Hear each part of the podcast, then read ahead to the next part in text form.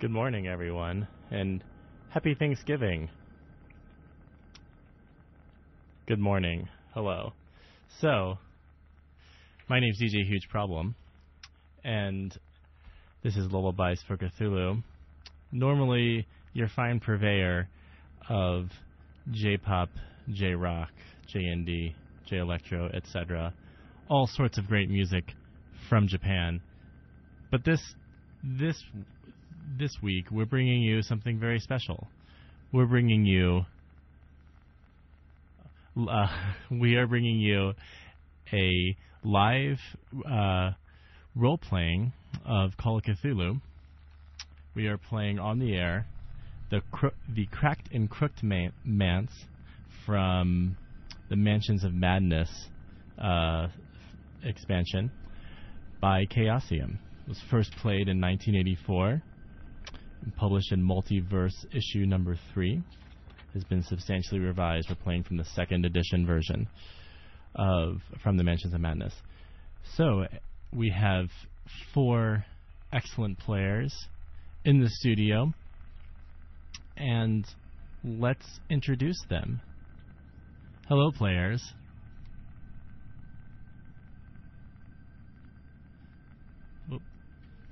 Players, can you please repeat that? Hello. Hey, what's up? Hi. How's it going, Keeper? Very well. Thank you guys for joining us here. I'm very thankful for the opportunity to play. Yes. Super stoked to be on the air. Why don't you guys go around and introduce yourselves and your characters?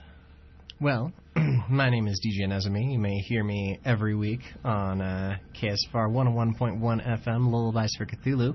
Tonight, I am not the uh, Keeper of Arcane Lore. I am playing one Chester Wallace, an author from uh, Birmingham. I'm Ruggo. Occasionally, you can hear me on KSFR's Lullaby for Cthulhu. I am the random keeper of trivia. Tonight, I am playing Thomas Allen Schifrath. Hello, I am Stephen Bohannon, runner of The Game Thing, a weekly meetup group where we get together and play board games, happening at Big Adventure Comics every Monday. I will be playing Adesh Tarendra. He is a professor of archaeology uh, with a specialty in cosmology. He has played in two previous encounters, um, neither of which went exceptionally well, though he did escape with his life. He has uh, uncovered some arcane secrets and is back on the scene to explore them further. And I am Joseph Pinkerton. You have never heard me be- before on Lullabies for Cthulhu, and I am tonight playing Brandon Sullivan. Excellent. Thank you, uh, old friends and newcomers alike, over there in the studio. Now, um, if you're not familiar, you're just tuning in for the first time to hear us play, or you've never played a role playing game before, this is a die based system. It's what's called a D100 based system. You will be hearing us roll dice to make decisions and to figure out what happens here in the game.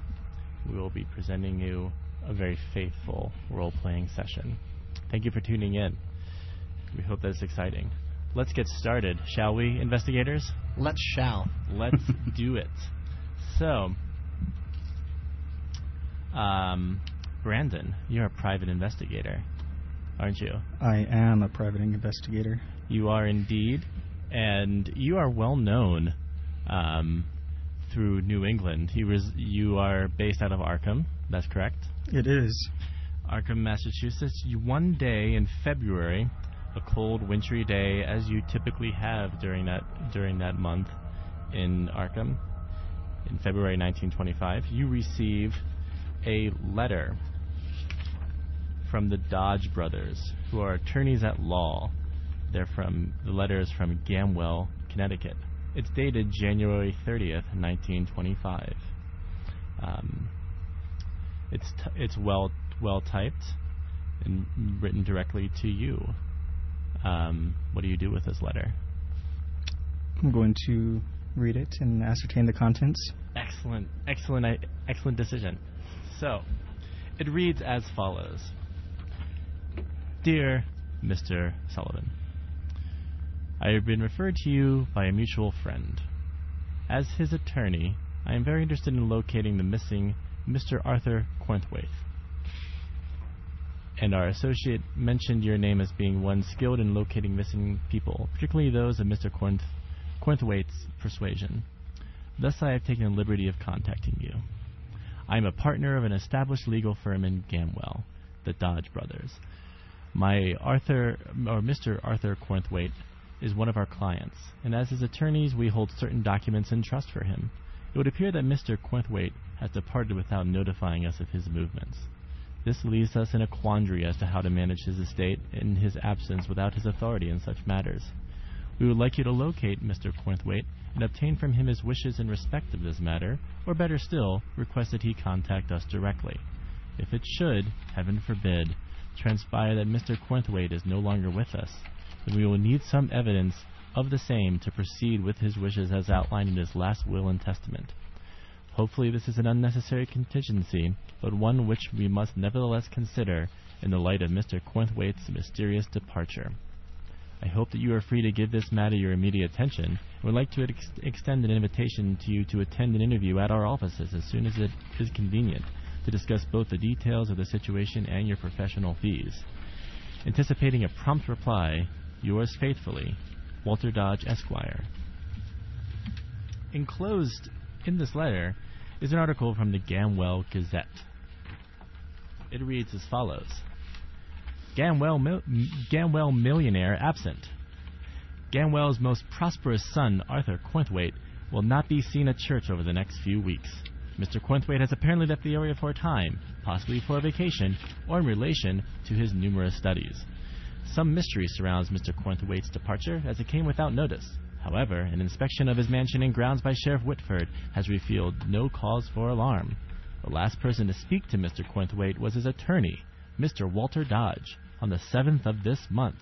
At that time, he gave no indication of his immediate departure, but according to Mr. Dodge, he did seem quite preoccupied, no doubt with his travel plans. We all know well that besides being a Gamwell landowner, Mr. Cornthwaite is also a millionaire, a scholar, a philanthropist, and an explorer, a true Renaissance man.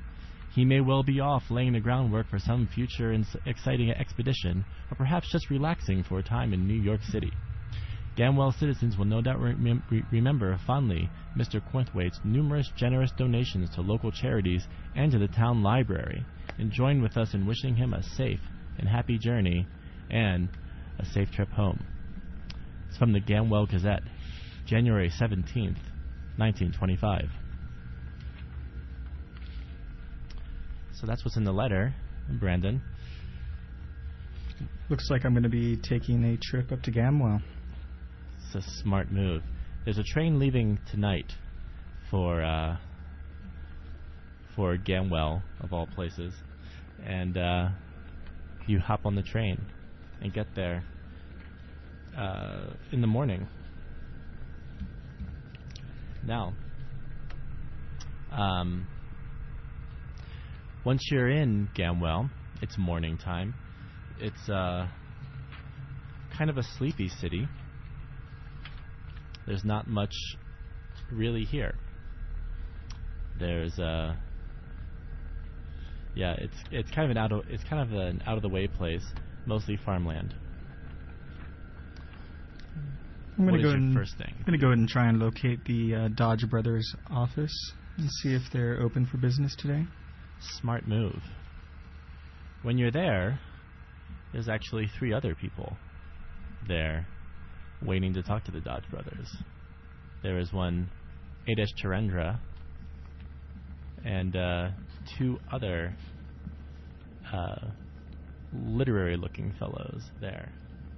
What do you mean he's gone missing, Walter? I saw him only two months ago, and he was excited about something, and he summoned me to meet him here today. Mr. Charendra, uh, we don't know what happened. We're currently investigating the matter. Uh, we, we, in fact, I think that may be Mr. Sullivan right now. He is our in- investigator. He has the look of one. Indeed, I am the investigator, and uh, I think I'm going to get to the bottom of this fairly short order. Well, Mr. Trendra, may I introduce Mr. Sullivan, P.I., and one of the best in New England, so I've heard. Mr. Sullivan, pleasure to meet your acquaintance. Adesh Charindra. I'm um, a professor. In Mr. kind, Tonic. in kind, good sir. Mr. Trendra. Mr. Trendra is an old friend of Mr. Cornthwaite and has been very, uh, very uh, desirous of seeing him lately, given his sudden disappearance. Um, now, these other gentlemen I, I'm not familiar with. Well, Dodge, I think uh, you should make yourselves familiar with us, as we do have a writ here from Cornthwaite saying that he is more than willing to share his notes regarding his recent trip to South America. Um, if you are unable to furnish them to us, then he must furnish us with his location or the location of where he stores his notes, that we may proceed in writing our book. Now, now good sir, I, I don't take demands from strangers like that. My name is Chester Wallace, And I'm Thomas Shimprith. and we are associates of Mr. Cornthwaite. We are I authors in the process of writing a book. I see. S- Well, do you um do you have a letter from him or some sort of introductory? Yes, I have extensive correspondence with Corns with Cornthwaite. May I see some of it? Absolutely, and I. Uh, Chester furnishes the no, the pile of uh, communications he has with Cornthwaite. Okay. Well, that's that's, that's quite a substantial bulk of material there. Uh, I don't think um, I'll be going through this today, but I do notice his signature. That is most certainly his. Very well. Uh, I am I am disappointed to let you know that uh, we don't have any of his scholarly work here. We merely have some of his ledgers. Um, and uh, well, if Well, he said they would be made available here, or to come to this location to acquire them. That seems. You mean as scholarly m- matters? Yes. Well, that seems highly our unlikely. Our communications over the course of time suggested that we should be here sometime in the near future. Hmm. That was months ago. Well, that seems highly unlikely, uh, because we do not deal with any of the anthropological and exploratory matter that Well, I he didn't does. mean we here only to have see his you. I meant ledgers. to see him. So what we can do is, well, if you would all like to go to his place, we have keys, and you could go there. And in fact, uh, there's plenty of room for all of you to stay there until he arrives, or to investigate where he might be. I've been there many a time. I know my way around. Good. Uh, you'll know that it's about ten miles out of town. Um, not. He keeps a good brandy closet. Hmm. There are carriages that will be able to take you. Good. A Uh, good you'll coach find service them is on the main street.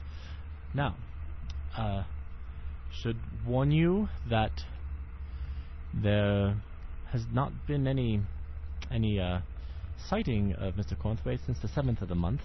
That was when I went to go and speak with him, and uh, since then he seems to have just simply vanished on one of his many trips. We assumed be the case, but We'd like to know for sure since we've never uh, had him gone for this long and with this kind of surprise. Well, he should be back soon. If you would be so kind as to furnish us with the keys. Of course, I would be more than happy to. Um, here is one key for the front door. Here's another key to the back door. Those are the only Thank copies that we have, so please do not lose them. Uh, we did visit ourselves, and, uh, well, we didn't really do much except explore the grounds. To be quite frank, we didn't want to intrude upon Mr. Cornthwaite if he was deep in study, as he often is. Uh, but we do know that Sheriff Whitford also checked it out, and I believe he may have even entered the premises. So um, he said that Cornthwaite was not there. He did not go into much further detail, as he, well, he does not like going to that mansion, anyways. Why is that? You have to ask him about that. There's a history to the Fitzgerald mansion. He knows Oh. it pretty well. And where might uh, we locate this sheriff? Well, he's at the sheriff's office, of course. Is that on the main street? Yes. You'll Would find you it easy me enough. in It's that not, general direction, please? not a very large town. We're on the main street, in fact. So So a few doors down, then. a few doors down. It's not a very large town, Gamwell, but it's a proud town. Well, we shall uh, let us take these keys from you, and uh, let's visit our good friend the sheriff. Okay. Perhaps he can supply us with some more recent information. And Mr. Dodge, while we are embarking in that, would you be so kind as to round us up a carriage service? Um, I'm quite busy. Oh, Make me a make me a fast talk roll. Oh, No. How it about would a appear that- crit fail. Oh boy. no one no one passed a fast talk roll to convince Oh. this mousy lawyer. How about a credit rating? credit rating, uh he'll take a credit rating. No, actually he won't. I'm sorry. Okay. well, I fail both anyway. Okay. Like no, I, I you'll find a carriage out there well enough on your own. Um, you all look to be very accomplished men, so I trust you. I must get back to looking, going through the ledgers of Mr. Cornthwaite and other clients of ours. Well, then, Mr. Dodge, I'll keep you informed of my findings. Now, actually, that reminds me, we'll be paying you $100 to split amongst you if you are able to find Mr. Cornthwaite. And if you get back to us within the week with a solution to where he is, we'll pay you $100 bonus. Does that sound fair to you all? Let's be split amongst all of you. I'm not interested in money. I just want to see my friend. Well, very well. The only thing important to me and my associate is getting the documents and notes from Mr. Cornthwaite's research. And in that case, I'm doing very well with a one way split. Yes, Sounds I'm, I'm likewise uninterested in some sort of payout. I would prefer maybe a, a small modicum of courtesy from you, rather. I believe I am giving you that courtesy. No, no. Let's let's keep it civil. I, I think we have what we need. Thank you. Uh, would, we should uh, proceed. I would suggest straight to the mansion. I don't need to talk to a sheriff about my friend, the eccentric philanthropist who may have gone off on uh, a holiday. It's um, uh, nothing is out of sorts. It seems to me. Uh, I, why not just go to his mansion and wait for him there? Yes, Well, I, I suppose I agree. Sheriff's offices are uh, depressing places to be. Well, um, as you wish. But uh, just let me know when you find something. Yes. Of course. Okay. You will be the fifth to know. Um. Good. Then, so there are some other buildings in case you're interested. There's a boarding house in Gamwell, a town hall, a police station, a fire station, an attorney's office, a newspaper office, a town library, and sundry shops. But if you want to go straight to the mansion, there's a carriage waiting outside for a few travelers. That might be you. Uh, if there's an attorney's office, I'd like to see if uh, Cornthwaite has any other family in town. Um, the attorney's office is actually Dodge's office. You are in it. Oh, that's right. Sorry.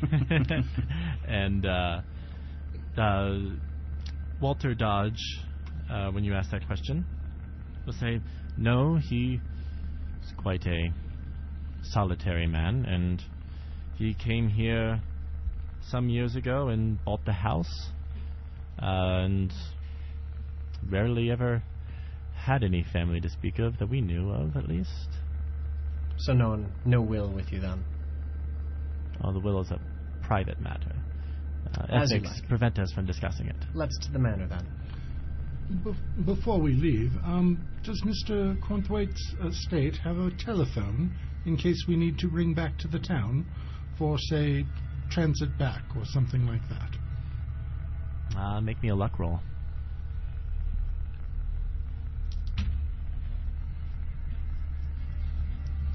No, looks like a no. I am afraid that Gamwell has not quite had the had the blessings of Marconi yet here in this town. So we will well, you'll have to travel to us on foot, or have a farmer send you back on one of his tractors.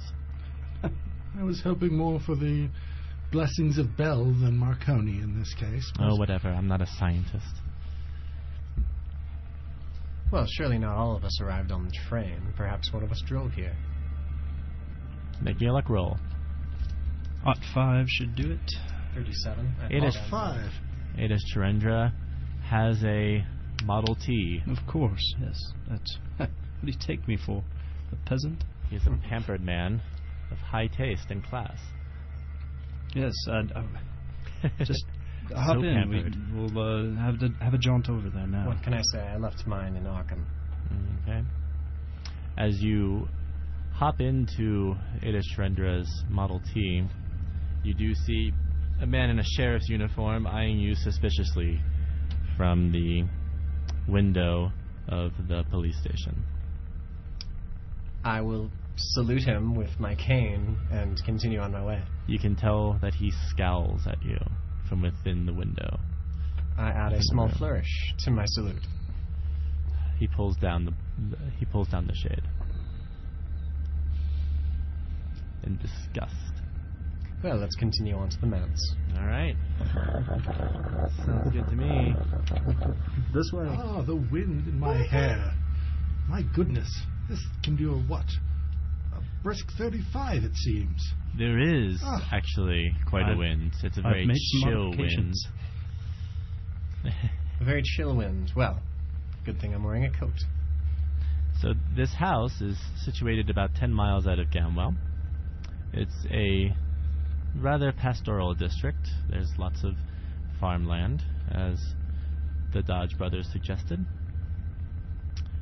You notice that the the house, um, as you a, as you near the house, black and gray clouds scud across the sky, and the chill wind picks up as you near.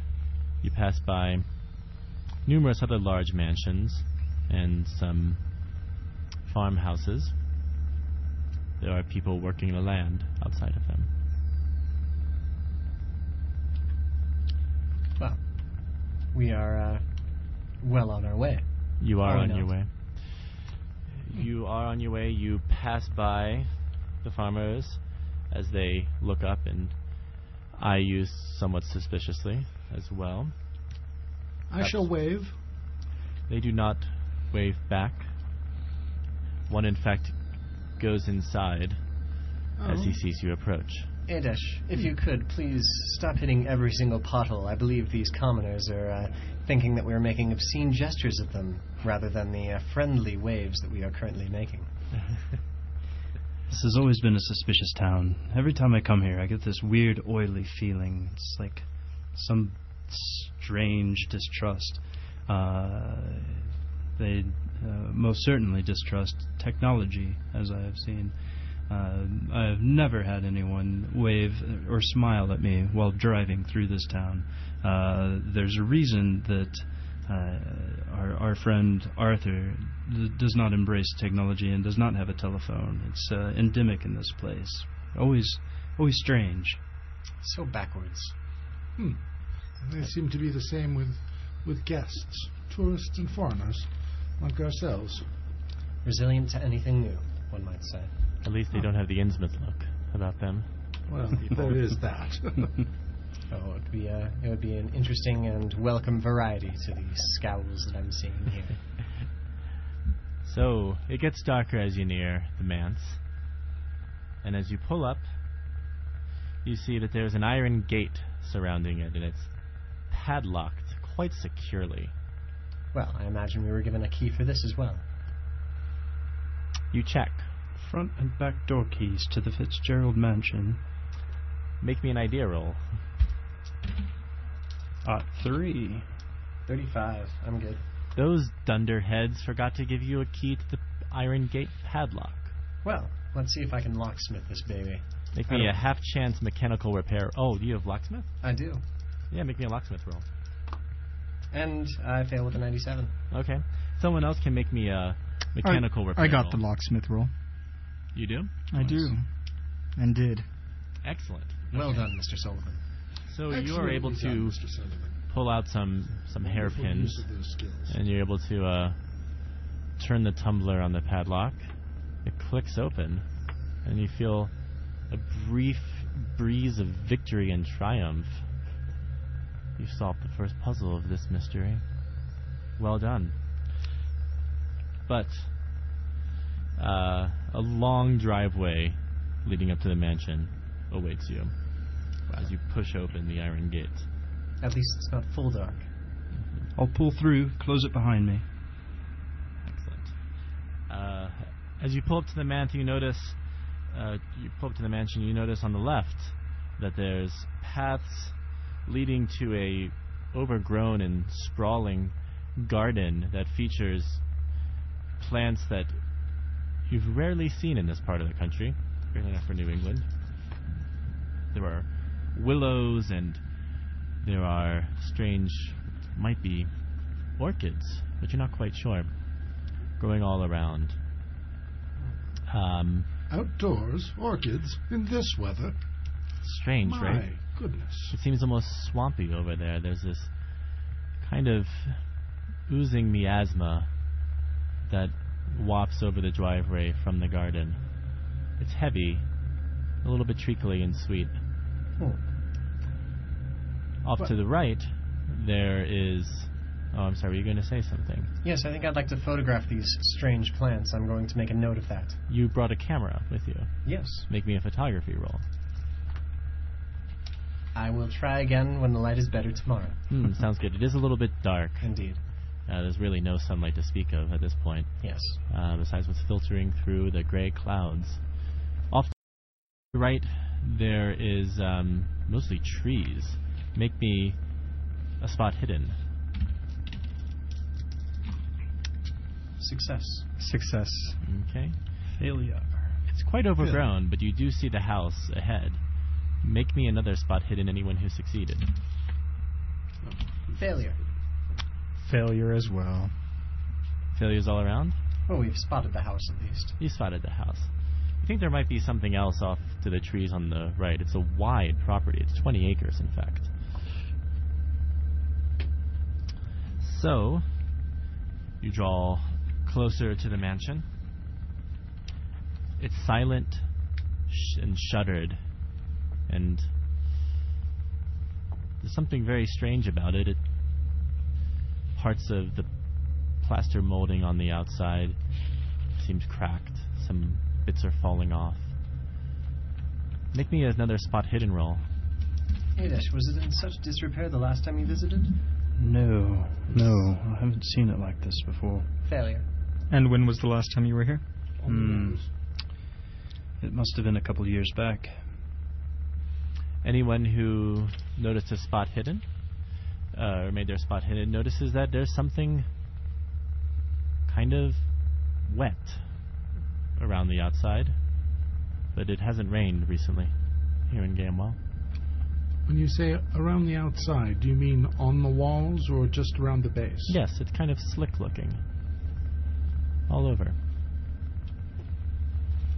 Well, even if it hadn't rained, perhaps it was misty. Look at that. There's Now, some sort of Oh, odd yes. moisture on the exterior of this house. you all do notice No, it. I didn't see that one first. Interesting. Curious. Disgusting. I doubt it pertains to our uh, task at hand. Indeed. We're Almost not going to find not. Arthur in the uh, in the dew that is clinging to his home. No, but the shutters, it's that that is telling of some longer departure. A man gone for 18 days is generally either dead or out of state. Could be. Perhaps he has a mistress in New York. Everyone make me an idea roll. Success. Success. Success. Success. you all, as you're looking at it, as you're getting out of the car, it's compelling.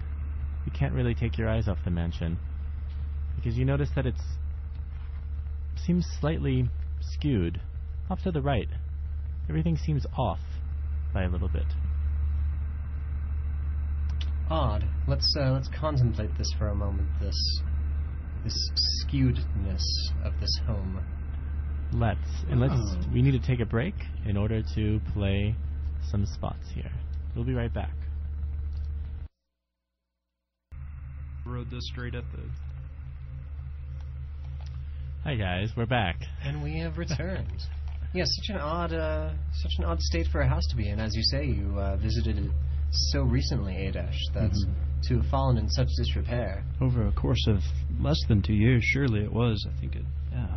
I. Uh, Adesh uh, will make an attempt to uh, um, understand the uh, the geology that uh, the house is sitting on. See if uh, fault lines run through this area. Sounds good. Um, he fails miserably to uh, recall the strata in this uh, area of the country. How miserably? Um, 83 uh, against a 21. So. You are simply unfamiliar Mhm. uh, with the specific geological formations around here. It's rather flat. Hmm. You don't think it's that terribly interesting? Might I uh, roll a history to see perhaps if uh, there are any unusual earthquakes in the area recently? Um, do you have? s- Yeah, make me a history roll, but at like a minus fifty because you're not familiar with this area. All right. I fail. Okay. I would Yeah. like to go up and examine the moist substance that is clinging to the side of this house. Certainly. And Adesh, as you look over to the left, the garden, make me a Cthulhu Mythos roll. Hmm. Nope, missed it by 20. It's just oddly overgrown. Now, I'm sorry, Rogo, what is your character's name again? Simprith? Thomas, Thomas. Allen Simprith. Simprith. Okay, Thomas Simprith. So, Thomas, you I, I do have quite some chemistry training. make me a chemistry roll. Yes, quite successful. Quite successful. You go up and touch this weird moisture. Seems like dew, maybe a little bit more slimy, but you really can't tell what it might be composed of without taking it into a laboratory. Hmm, Well, I will. quite Uh, interesting. I will take the front door key and see if the front door is unlocked. As you walk up the steps, they to the front door, they creak uh, underneath of your weight. Well, these old mansions can't expect them to be uh, to treat us like they were brand new, eh? You cannot make me a spot hidden roll, by the way. Uh, impale. Impale. You certainly notice actually two things because you impaled it. You notice that there's a shed uh, that you passed, um, just past the tr- uh, just past the trees, uh, off to the right of the driveway as you were coming in, and you also notice that there is a hatch, um, not very far from the stairs, uh, that seems to be going towards the cellar. There's a hole in it where vines are crawling out from it. Is the hatch between the house and the shed? The hatch is attached to the house. Ah, The shed is not attached to the house, though. The shed is not attached to the house. All right. Well, I'm gonna I'm gonna stay on up there with Chester to make sure nothing is disturbed before I have a chance to have a look at it. Sounds good. Now, you begin to unlock the door, I'm imagining, Chester? Oh, absolutely. All right. Well, I'm I'm going to see if it's even locked in the first place. Okay. Um, you all have some belongings since you plan to be staying here. They're all in your car, of course. Clothes and some sundries and whatnot. So you will probably want to move those in as well, since you'll be staying here. Well, since my Well- writing partner Chester is opening the house, I shall go ahead and grab our, our luggage that I can easily manage myself. Yes, all in due time. One must get the door open before one brings items through the portal. Of course. Sounds great.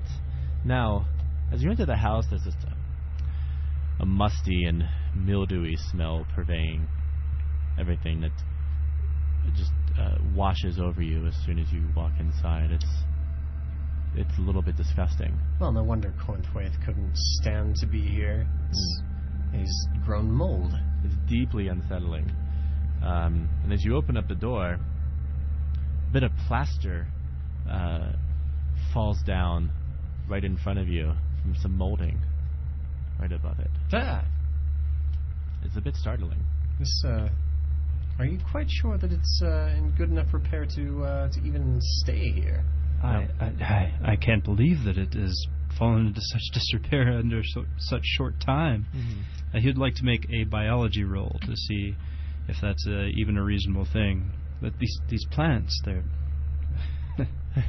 they're growing at incredible speeds, but I, I, I am unfamiliar with them. Uh, what does your biology roll say? Biology roll says that I am very unfamiliar with these uh, biota. Um, you think that these could be some tropical plants that perhaps uh, Arthur brought back from one of his South Amer- South American sojourns, and maybe they just grow at ways, at rates that you are not comprehend. You cannot comprehend. Fascinating. However, I mean, you were born in India, right? That's correct. Yeah. Delhi. Oh, yes. So I mean, you've seen stuff like this. Well, Some stuff like this before. Just it's amazing that it's growing here. especially in February. Madness, bringing the wilds of an uncultured nation to uh, to our home. Everyone, everyone make me an I. Wow. Well, um, does anybody take offense to that? Uh, uncultured nations? No, this is 1920 something. So Okay. five, is that correct? Very 1925, correct. Very good. Everyone make me an idea roll. Very successful. A retconning. S- exceedingly successful. Success. Yes. Okay. So everyone who had a success remembers that uh, Walter Dodge told you all, uh, and your lore master forgot to tell you that nothing is to be damaged in the mansion. They want to make sure that it is an as pristine a state as it possibly can be. During your investigations, this is. Don't destroy anything. Is what they said. The building appears to be doing a fine job of destroying itself. That's Hmm. true. Well, that's a bit troubling, isn't it? Well, we obviously can't be uh, blamed for the ravages of some strange South American plant. Um, yes, hopefully you won't be. When you walk inside, when you work further inside, you notice that um, the wallpaper is sagging in certain places. Stuff seems a bit scattered about. Pictures hang at odd angles. Furniture seems moved and dragged along the floor. Well, I say the first thing tomorrow then, once we uh, once we've gotten settled and perhaps uh, examined some of uh, Arthur's notes to see where he may have gone, we uh, we go to inform the Dodges that this this mansion is just it's it's almost unlivable. Speaking of settling in, I uh, I think I might check that uh, that brandy cabinet. Hmm. I think I may need a uh, snifter myself. I say, I was looking around and I did notice the furniture ha- appears to have been dragged around. It- it- Recently? Is It that does. recently? As in make- through the dust tracks? Through the make- dust there is tracks? There's not much dust around here, actually. Ah. But the furniture looks moved somehow. Yeah. It does. Does it appear to be a recent moving of the furniture? Make me a spot hidden roll.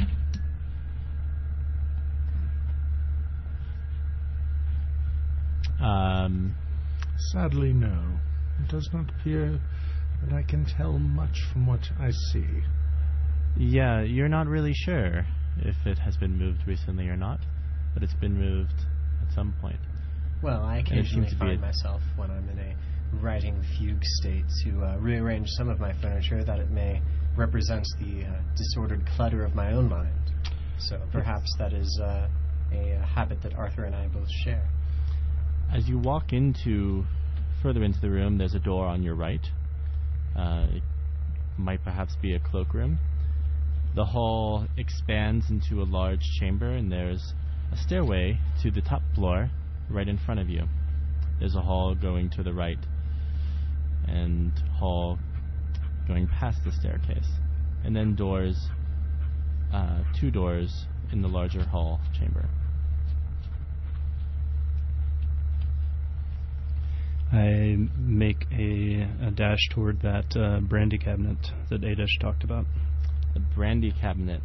So that is Between Um, the two doors on the left, when you go in, there's a larger space uh, that is the the entrance hall proper. There's a brandy cabinet there, Mm. and you see that your friend Arthur, as you well knew, is a man of exquisite taste in brandy. Hmm. Well, I assume it has uh, glasses in the uh, in the cabinet as well as brandy. It has everything you would like. There's a brandy that looks to be from 1911. Well, he always said, "Make yourself at home." I shall. Very good. You pour yourself a glass. The glasses are surprisingly well kept given the condition of everything else around the house. I'm still going to use my handkerchief to wipe out the inside of my glass. A wise enough decision. Does everyone else take a sip? A? Absolutely. I shall not be partaking at the moment. Everyone make me an idea roll. Success. My idea was brandy. Also a success. Everyone who made their idea roll remembers this is during Prohibition. Arthur's a very, very naughty man. Absolutely. Hey, it's only illegal to sell and import. We're Right. rural enough that he can do in public what we have to do in private. It could be, but uh, it's rather surprising that he kept it out so open, in, in the open. Perhaps he doesn't really let any people in here at all. Well, I imagine their uh, Or at least town's dislike of change also uh, carries over to dislike of new laws. Yes. At least no teetotalers brought in. Um, it does seem to be a rather conservative town, you noticed, but there was no there was no saloon, for example, and you knew the boarding house had no alcohol. Mr. Cornthwaite had different ideas. Indeed. I shall gander around the bottom floor if I see the um, library. Uh, the library, you can tell, um, Our main objective. is past an open door, just to the left of the brandy cabinet, in the hall, Oh, lovely. and you Always a good combination, library and brandy. Of walk course. right in easily enough. Uh, library, where is it? Um, there it is. In Well, the yeah, just Let us library. carry our uh, let us carry our glasses into the library and see what we can see. Yes, absolutely. Some of the most riveting conversations happened right here in this this area. These these lounging chairs over a good brandy. There are, of course, many books in the library. Mr. Cornthwaite was a very learned man, and as you would expect, there's many books on exploring archaeology, history, anthropology, many of the sciences. Uh, there's a f- complete collection of the Quatermain or the uh, of of the Quatermain adventures. Interesting stuff like She by the very same author. Strange and exotic tales of cultures from all around the world. Excellent. Indeed. He did say we would have some things to at least look at in his library Yes, before let we got to his notes. Well, let's uh, let's see if there's anything a little bit more uh, more conducive to our own research than uh, than some of this pulp. And while they're doing that, I'd like to go ahead and look around and see if he's left anything here that might point to his current whereabouts. Well, you can make me a library use roll. Very fail. Success. Anybody who succeeds can make an idea roll. Also success. So, you guys, you writers, knowing what you're meaning to look for, uh, which is strange tales of tribes from South from South America, uh, you begin looking for that right away. Strangely enough, despite Mr. Cornthwaite's uh, prestigious reputation in this field, there is no book whatsoever about the South American continent. He must have. Truly interesting. He must have another library. Or he's taken them with him. Hmm. Well, let us. Uh, Or they've moved. To, he's moved them to another room of the house, a study or bed, yes, perhaps. perhaps a uh, perhaps some sort of writing room. Or uh, Yes. let, let us uh, let us perhaps uh, examine his uh, his personal quarters. I'm guessing they're uh, upstairs. That's correct. is as you do go through the books, you notice a few of them seem to fall apart in your hands from moisture damage. Oh, this, This is is horrible. Terrible shame to lose these these tomes. Yeah, some are some are some seem to be quite valuable. As you're all leaving, though, make me a spot hidden roll.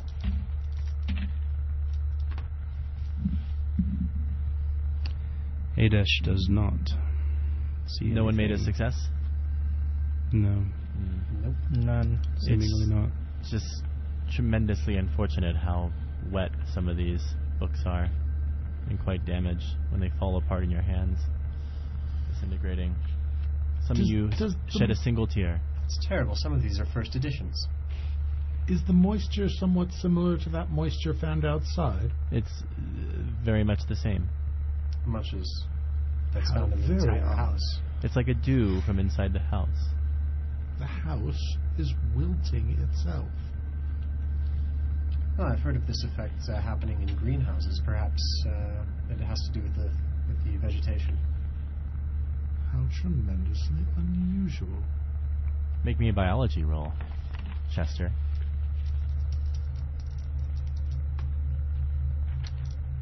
Fail by seventy. By 70. yeah, you're pretty sure that you're exactly right in saying that. Oh, of course.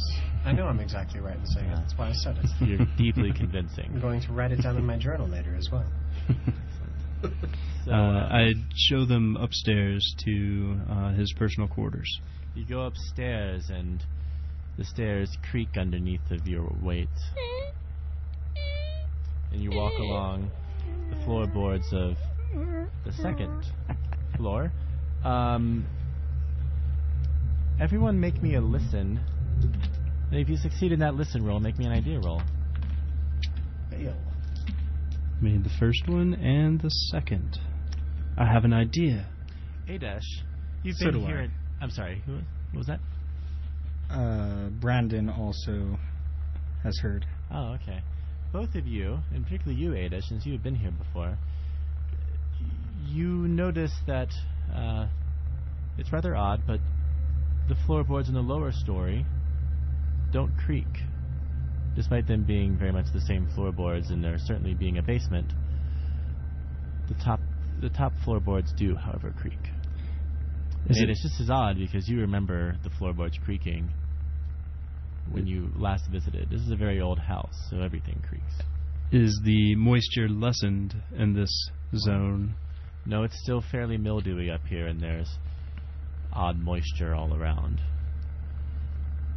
Co- coming up through the through the sideboards, through the floorboards. Things of have changed so much since I was here last that who could even tell? oozing out of the wallpaper. Indeed. Yes, things seem to very much have changed. Little bulges form in the wallpaper where the moisture welled up the most.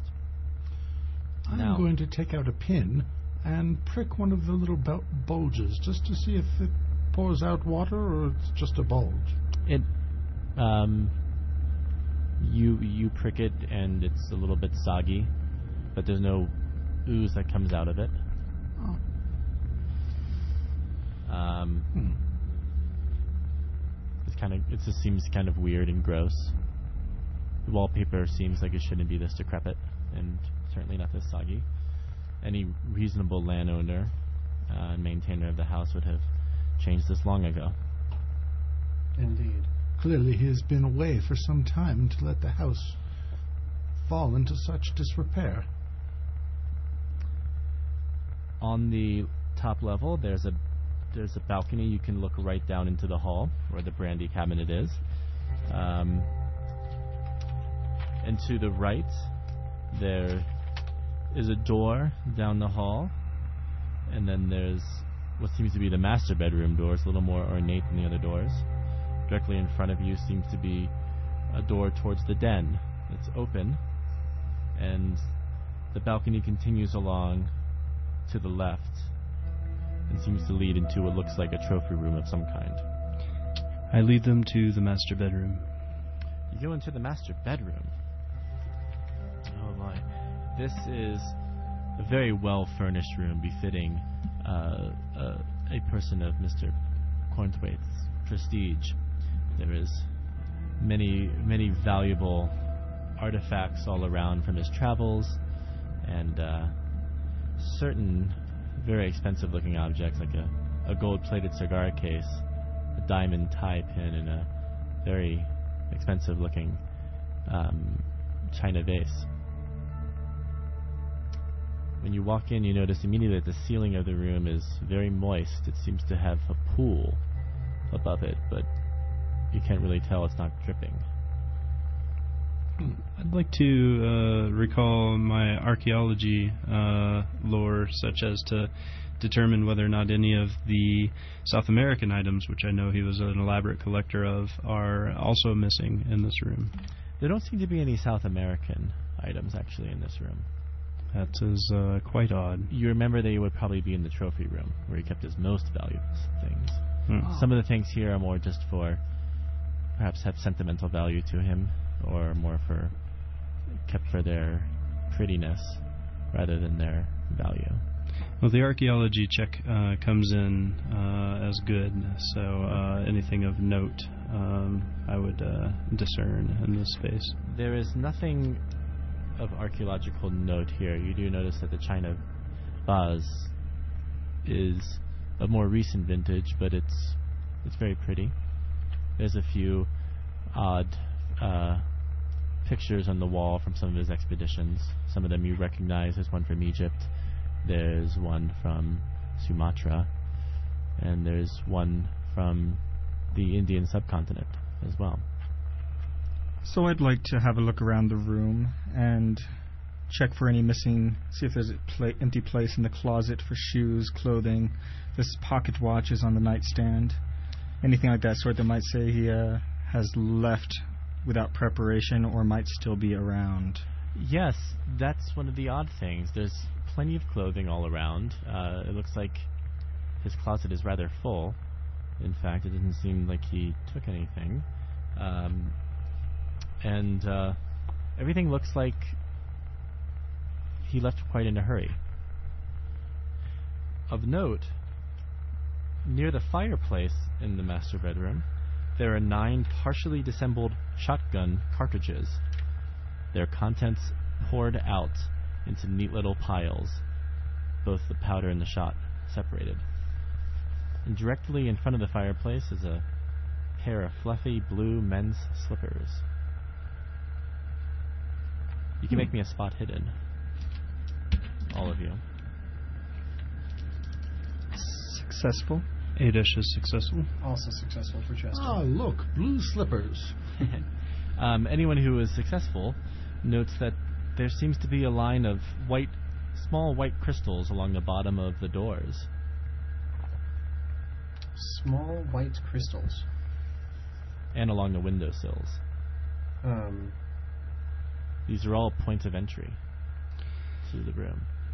He was always so disturbed by uh, by bugs, and animals. He uh, often would lay down uh, tracks uh, to keep slugs out um, and uh, uh, ward off ants. I wonder if this was more of his, his trickery. um, may I ro- roll a cult on this? Sure, you can make an occult roll. Thomas, you can make me a chemistry roll. Success on a cult. Six on occult. I Um, believe I know what that is. uh, um, Chester, with the cult, the, with, with the occult roll, you certainly have heard of stories of people placing what might be salt Mm.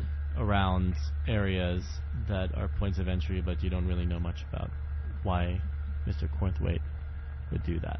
Mm. And Thomas, you quite adroitly uh, recognize it as salt as you put your finger on it and bring it up to your mouth. It's indeed salty. I'm not sure that that's the first method of testing I would have put myself through, but yes. You were Yes, quite I'm confident. Glad, glad to know that it's salt. At least it doesn't taste of almonds. Yes. Ah, yes, yes. You you So, were, so. you were quite confident that it was salt, and you ended up being correct. And of course, not having a lab around means you have to have more rudimentary methods of testing. Well, I could tell that they were cubes for the crystals, and I was quite sure it was salt. Um, if you're n- anyone near the fireplace and checking it out, can make me a spot hidden. Adesh misses his. Anybody successful for the fireplace? Brandon is successful. You notice there's a, a translucent stain on the mantle of the fireplace.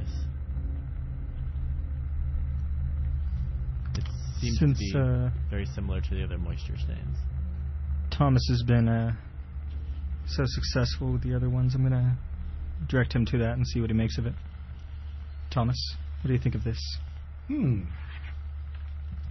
Similar, but slightly different, it would appear.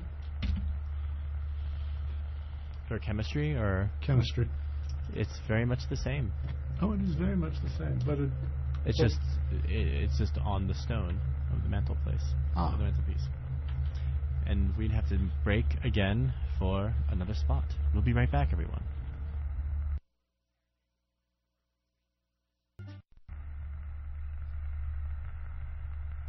Welcome back to Lullabies for Cthulhu Special Thanksgiving Edition. I am your keeper of the lore, DJ Huge Problem. Normally, we'll be bringing you J-pop, J-wave, wonderful music from Japan, and we'll we will return to that next week. But tonight, true to our name, Lullabies for Cthulhu, we'll be bringing you part two, hour two of a special live role-playing session of the game Call of Cthulhu by Chaosium. Tonight, we're halfway through uh, the scenario, The Crooked and Cracked Manse, which is featured in the second uh, edition of The Mansions of Madness by Chaosium. We have our players here. It looks like they're all ready to go. Yes, around. We are all back around this table. We are back around this table. Players, can we just do another short introduction? Indeed. Uh, once again, as uh, I stated at the uh, beginning of this episode, my name is DJ Nezmi. You may recognize my voice from every other week where we uh, play J-pop and talk on the radio. I'm playing tonight one Mr. Chester Wallace, who is utterly creeped out by the uh, the overall moistness of this strange, cracked and crooked manse. And I am Stephen Bohannon playing Adesh Tarindra, a professor of archaeology and cosmology at Miskatonic University, um, close friend of Arthur Cornthwaite, and a very concerned individual as to uh, where he has gone and what he is up to. I'm Ruggo, occasionally heard on Lullaby for Cthulhu. Tonight I'm playing Thomas Allen Shemkrith. I am a partner with Mr. Chester Wallace as we are authors working on a book in the myster- mysterious and mythic world of the occult. And I am Joseph Pinkerton, playing tonight Brandon Sullivan, a private investigator, attempting to locate Arthur Cornthwaite, whose mansion we are now in, dead or alive. Excellent. Thank you very much, players. Let's get back into it. You're in the master bedroom of the of the mansion that Cornthwaite lived in, an old mansion that has a long and storied history, and now is strangely unoccupied by little more than moisture and you four. And More or less plants. Well, there's plants outside, maybe in the basement. Uh, this you um, we've noticed already that there are uh, shotgun shells that have been disassembled and the uh, the shot and powder placed on separate piles. That's right, in neat little piles, the powder and the shot. Is the powder still dry? Remarkably, yes. Are the casings next to them? Yes. Hmm. I would like to examine the powder to see if there's anything unique or unusual from what I can tell. Make me a chemistry roll. It is your standard gunpowder. Hmm. Do you want to taste it? Yes. Tastes like gunpowder. Interesting. Just like salt and peter. Yes, I'm. I Um, haven't tasted Peter. I think I'll scoop uh, what I can in of this uh, the gunpowder into my handkerchief and twist it closed so that I know none none of it will get out. Sounds good. You you do such. I will reassemble one of the sh- one of these shells. Great. You have well, make me a I don't know, mechanical repair roll. I thoroughly trounce the first one. I don't know what that means. You fail or I suc- failed miserably. Okay. I as I as I was loading as I was loading it into the shell, unfortunately it scattered everywhere. And, it scatters everywhere. oh well. Yes, um there goes that shell. Good thing there's eight more. If you wanted to. Mess with We it. do not. That we don't. I believe. Uh, I believe we should uh, move on and continue exploring the house. There's many other rooms to explore. Indeed. Is there an attic? Eight-ish? Ada, Is make me an idea roll. I haven't spent any time in the attic, but I make my idea roll. You you know that uh, Arthur did mention that he had an addict. He never took you up there, but he pointed up to it once. Well, perhaps. Uh, perhaps that's where he's keeping some of his uh, more private notes. Um, Um, of course, there's the den as well, which is just across the hall. Well, let's let's examine the den, and of course the trophy room. The den, the trophy room, then the attic, and if necessary, the basement. Indeed. Mhm. If we haven't found what we're looking for by then. Let us take a look at the den first, then. So in the den, you see immediately, most noticeably, a shotgun hanging upon the mantelpiece, uh, hanging up, hanging above the mantelpiece. Um, make me a spot hidden.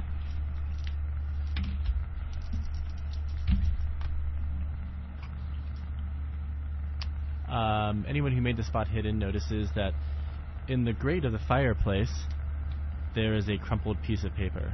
Hmm. Well, let us examine this. Okay. Um, you smooth out the piece of paper, and in very, very neat handwriting, Adesh Trendra make me a. Well, Adesh, you you recognize it immediately as. In fact, you all do since you've seen his writing, except for you, Brandon. Uh, you recognize it as Arthur's writing, a little bit more hurried than usual. Hmm. It reads as such, as follows To whom it may concern, I am writing this statement in the event of my joining my staff and my expedition members in death. I, Arthur Cornthwaite, being of sound mind and body, oh, no time for formality or legalisms. It is a thing I must tell you of. It is a thing I must tell you of, yes, right. What is sanity when faced with this? I thought I had fled from it in that foul green place, that accursed temple. Yet somehow it has followed me here.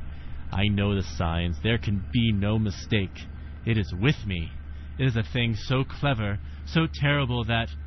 Melodrama! What's the point? Notes to myself in an empty house. Whoever reads this knows or will know of it. But what you must also know is that it has a weakness. A weakness so simple, so. And the O trails off in his cursive to a point. The note ends there. Does that ring any bells with Adesh? It does not, it appears. well, you know that, I mean, all of you know that he went to South America recently. That we do. Do we know what happened to the people who went on the journey with him? Did he was he the only survivor? You're not aware. Hmm. Curious. Well, perhaps he brought back some illness with him. Hmm. Do we know when his last trip was? Um, make me a luck roll. Yes. Um, you do know, you remember reading a short blurb in the paper about Mr. Cornthwaite. Uh, you did some research before you left that uh, said that he went on a trip down to South America. Hold on. About Um, about two years ago in 1923. You don't know when he returned.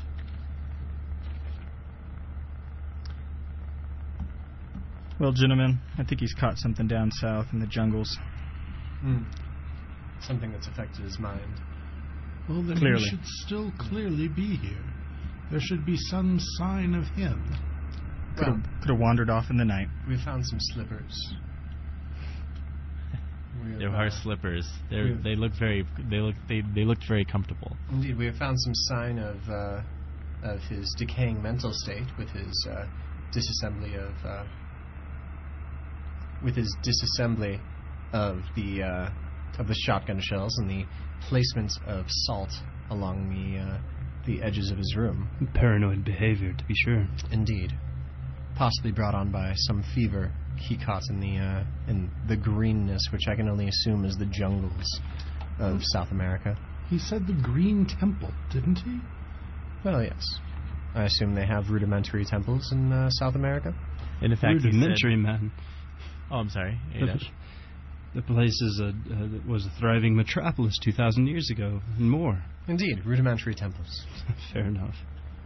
Um, yeah, Ada, you can make me an archaeology roll if you like. Uh, better than 50. 50 better than Yeah. Oh, s- success. So was that an impale? Um, the definition of that again? One fifth of your skill. Ah, um, no. But you succeeded. Yes. You know that he did go to find some sort of the temple of a lost tribe in South America. And this tribe seemingly just disappeared after some time. Hmm. After what you know, some speculate could be a great civil holy war or just the civilization dying out. There's many speculations on this, none decisive. Do I know the name of that tribe? You do not know the name of the tribe. I relate this information to my friends. Disappeared, you say? Much Hmm. like Cornthwaite himself. It's true. I hadn't put those together yet. And as he, and as he says, what happened to his own expeditionary force? They all disappeared as well. According to his note. Indeed, Troubling. it is. Uh, it is quite troubling. Well, I'd like to go ahead and look around the office, see if there's any notes, papers, leavings, receipts. Nothing in the den. You think there in the might be den. in other rooms, but certainly there's plenty of places to, to search around here, but not the den. Lead on, Adesh. yes. Very well. To the trophy room. I think that's a reasonable place to look next. You walk towards the trophy room, going across the balcony, and in the trophy room, where is it? There it is. All right. You walk into the trophy room. Um, this room is locked, in fact. I'd like to go ahead and try and uh, pick that lock. Mr. Sullivan, you were so skilled at that previously. Oh, nice. Very, very easily done. You easily pick the lock. Impaled. Um, yeah, this is no trouble for you. You just like kind of actually just jiggle the doorknob and do something weird with your pinky, and you just get in there. It's freaking amazing. That's Um, probably why I couldn't do it. I'm missing that pinky. yeah, right. Everyone's very, very impressed. No, And you're he says missing a vowel this at the pinky. same time. Yes, I'm missing. And um, you walk in. With an exaggerated statement of, the, of a vowel, by the chance. Hmm. You walk in, and actually, as you're unlocking it, you hear a crash from inside before you open the door. A crash. Sound like something probably priceless breaking. Go ahead and draw my revolver. You draw your revolver. Put my hand up, keep them back, and open the door You slowly. slowly creak open the door. It groans as you patiently open it. Excellent, thank you. Um, so, uh, when you're in here, you immediately, you immediately feel fear, or feel the angry stares of strange and menacing statues from exotic places around the world, you're sure, in the trophy room, all staring at you. There's strange, large, rotund, humanoid creatures with painted red eyes. There are uh, portraits up on the wall, um, painted on animal skins. You, you, you feel very uncomfortable in this room, like something's watching you. And there on the floor is um, what seems to be a piece of pottery, clay pottery, formerly ornate, formerly whole, that had fallen on the ground and cracked open. It's there seems to have been, this it seems to have, have have been holding something at one point. I'd like to do a quick survey of the room. Look for anybody anybody uh, in there. Could have knocked something over.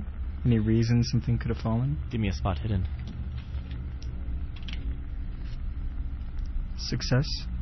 Um, you know that it is empty, but there is a, a moistness around, and frankly, it seems a little more recent and wet than the other moistnesses around the house. Well, com- come on in, gentlemen. It, uh, doesn't seem like anybody's here. It Must have been something else. All- Curious. When all of you enter, you feel unnerved by some of these artifacts. Strange ones, some even have tentacles, all staring at you. Hmm. Ah, Unnerved, you say? Chester, look at that. Well, that is uh, Tentacled artifacts. that is quite the specimen. Mm-hmm. Yes, we shall have to get some photos for our book. Absolutely. Let me um, let me see how my camera is shaping up in uh, in this light. Oh, absolutely. A lovely shot. Um, okay, then you take some some photographs of these artifacts. Uh, they they don't blink when you take when you take flash photographs of them. I should hope not. They're artifacts, dear sir. Why would they blink? It was a joke. Perhaps Um, when I examine them later, they'll uh, they'll have some semblance of a red eye in their in their dead, you know, featureless gazes. Is anyone looking at the at the vase that or or, or the uh, the pottery that fell?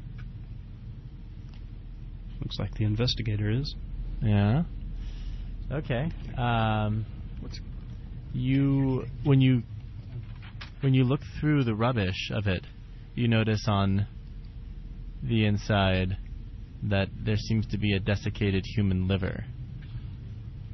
On the in- being that was previously being held by the shattered piece of pottery. Make me an archaeology roll, somebody. Let me take a look at that. Oof. Too far gone. No. Okay. Then you don't really recognize what this could be, but um, you believe it's probably related to some sort of funeral rites. Um, Reminds me of the Egyptians. Yes, could be.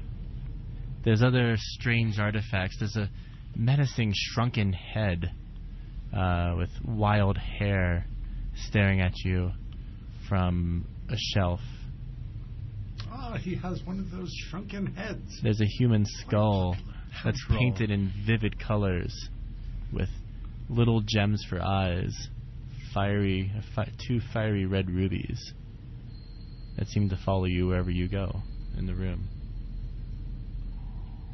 It, the, this skull, particular in particular, kind of leers at you, seeming to snicker, laughing.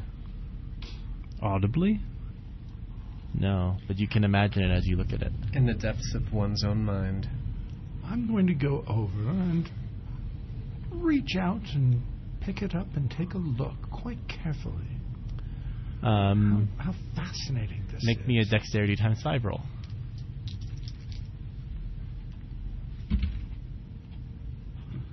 Oh, oh, oh, oh, whoops. It crashes to the ground. Definitely drop that. It crashes to the ground and could could I leap to intervene? make me a dexterity times three roll. Ooh, I made it. You made it.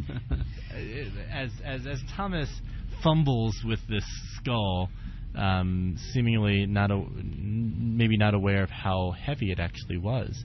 Um, With caution, Mr. Simprith. it slips out of his grasp, and Adesh, noticing this, dives over, deftly catching it in one hand. Ah, thank you, Mr. Ada. You foreigners are quite Ah. impressive sometimes. Oh boy. Um, there's so many strange things in this room, and the mildew smell is very strong. But you're all getting kind of creeped out being here. Indeed. Let's uh, perhaps adjourn to another room. Is there any other way out of this room? No, that was it. It was locked, and you unlocked it. Hmm. I wonder what knocked over that pot before we came in. Perhaps just a gust of wind. There's no window. From They're all shuttered. Well, these houses can be drafty. Hmm, perhaps.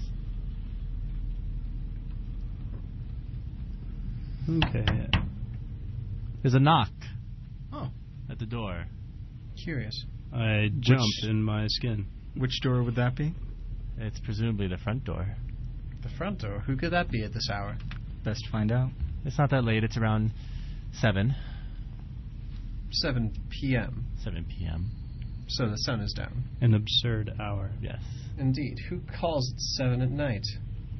normally supper time. Hardly unacceptable. Oh well.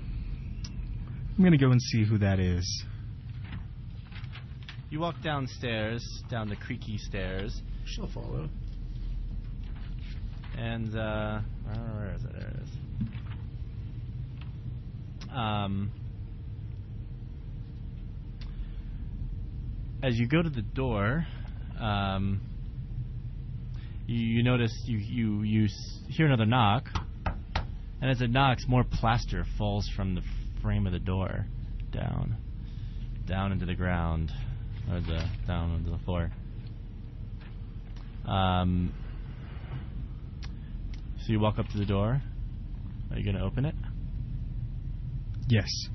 A sudden gust of wind opens it much more hurriedly than you would imagine, and you see in front of you a lone figure holding an axe. Make me a SAN roll. Anyone who's there to see this, Sanity. sanity roll. All right.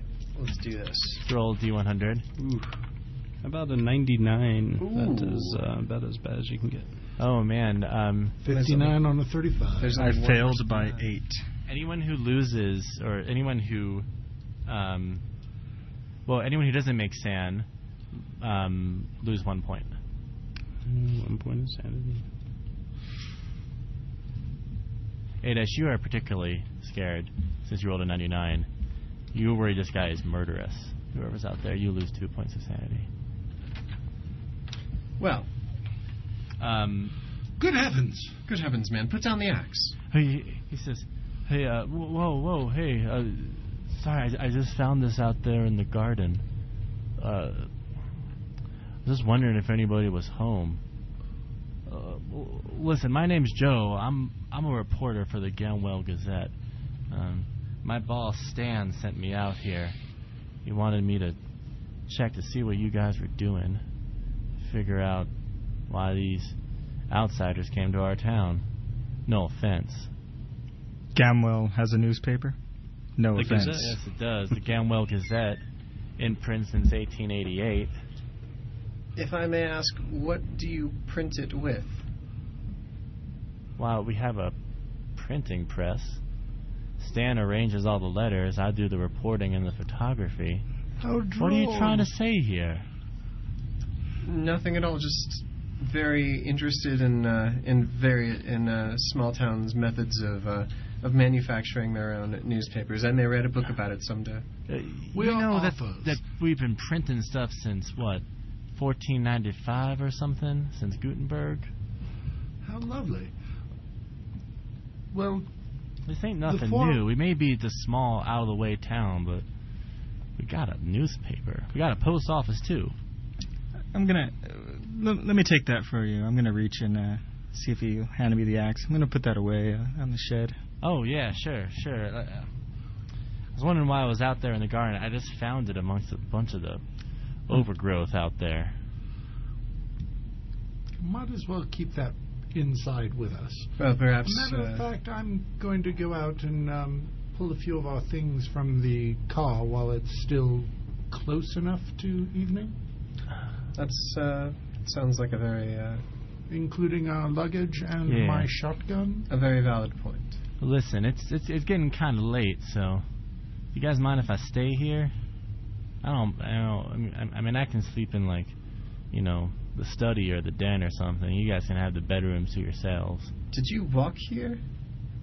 Well, yeah, it's not that far. It's ten miles, man. I suppose that's why the young man doesn't relish the idea of returning home on foot tonight. It was a nice day. We wouldn't be able to call ourselves civilized to put them back out into the cold. I suppose not. Now, you Very said well. you found that ax- out in the garden, so you came through the garden to get here to the house. Well, while it was still daylight out, I was checking the garden and seeing what it was like because there's a lot of strange stuff out there. I don't- Did you guys go to it? No, we did not as of yet. Well, we viewed it from there? afar. Yeah, it's it's it's pretty overgrown. I mean, Mr. Cornthwaite, he had an awful lot of expertise in exotic things, and I think he brought some of it with him.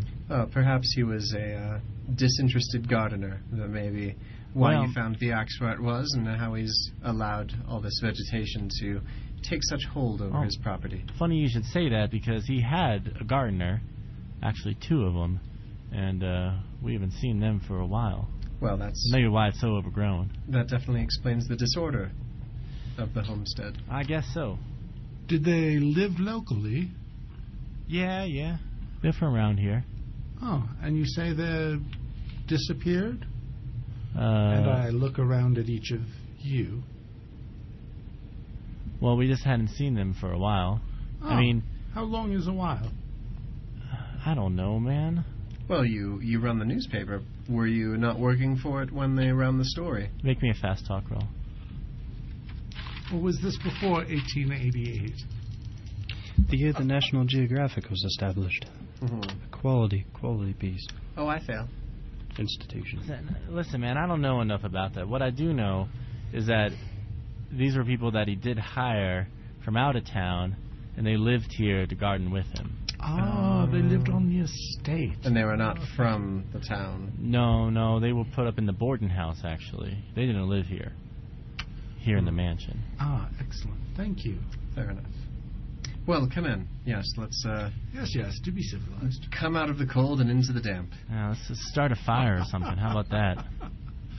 Ah, that would actually be a splendid idea. Indeed. You Did you, know- uh, did you happen to see any uh, stacks of wood outside? Well, there's a wood Especially cellar. dry wood. There's a wood cellar. Most most houses around here have a wood cellar. Well, let's uh, let's examine that. Why don't then. you take us to it if you could find it and show us where well, it is? we could go to the cellar room. We could go through the cellar. We could go out through the through the hatch out front. Well, whichever is uh, whichever is swiftest. Huh? Since we're at the front door, I assume you can walk us around the house to the hatch at the front. Indeed. I think we've uh, we've already spotted it. It might be that uh, that hatch with the vines growing out of it. It is indeed that hatch. Um, let's see. Uh, so you walk towards the hatch, and um, gosh, where is it? Uh, you notice that it's not locked. You can open it up. Lovely. Then we shall do so. Okay. I'll grab a side and pull it open. I will grab the other side. So there's a wooden hatch, and inside there's a, a great mound of wood and, and sawdust, and also unusual vines and creeping plants. Hmm. Um, someone can make me a biology or botany roll.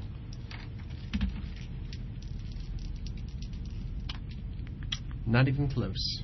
Uh, Nobody? missed by a couple percentage points. Adesh, you're not very sure, but it doesn't s- like these remind you more of plants that would be found in more tropical climates. Um, You do notice it is extraordinarily damp, almost suffocatingly mildewy and damp. Hmm. Here Well, in this. Does the wood look wa- dry enough to use?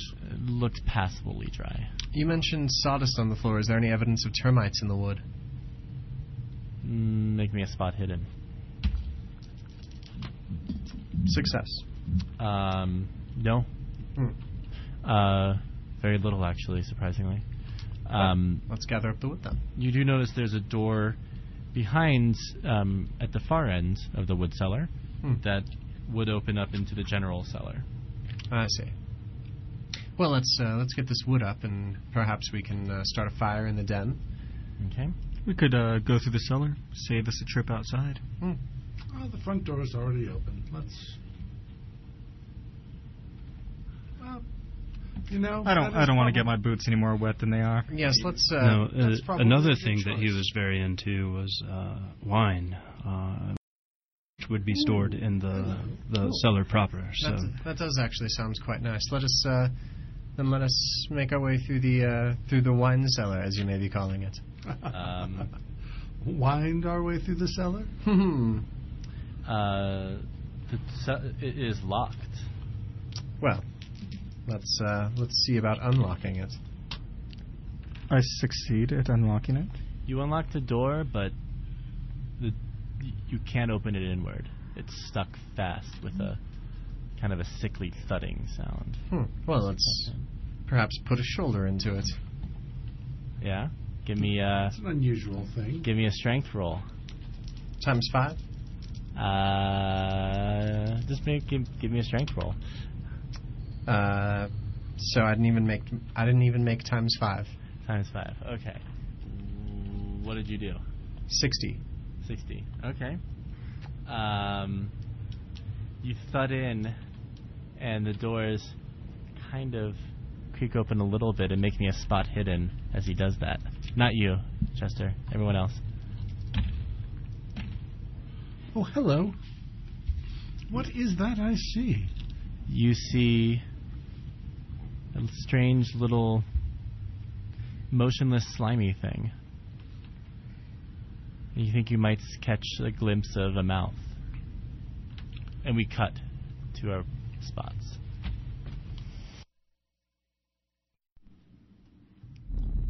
And we're back, Lullabies of Cthulhu, with our final half hour of the Crack'd and Crook'd Manse actual play, live RPG theater. We go back to the game in progress. No, no, no. So you saw a mouse, is what you're saying? No, no, no. It looks like a mouth. Yes, a mouse. Make me a sanity roll, Thomas.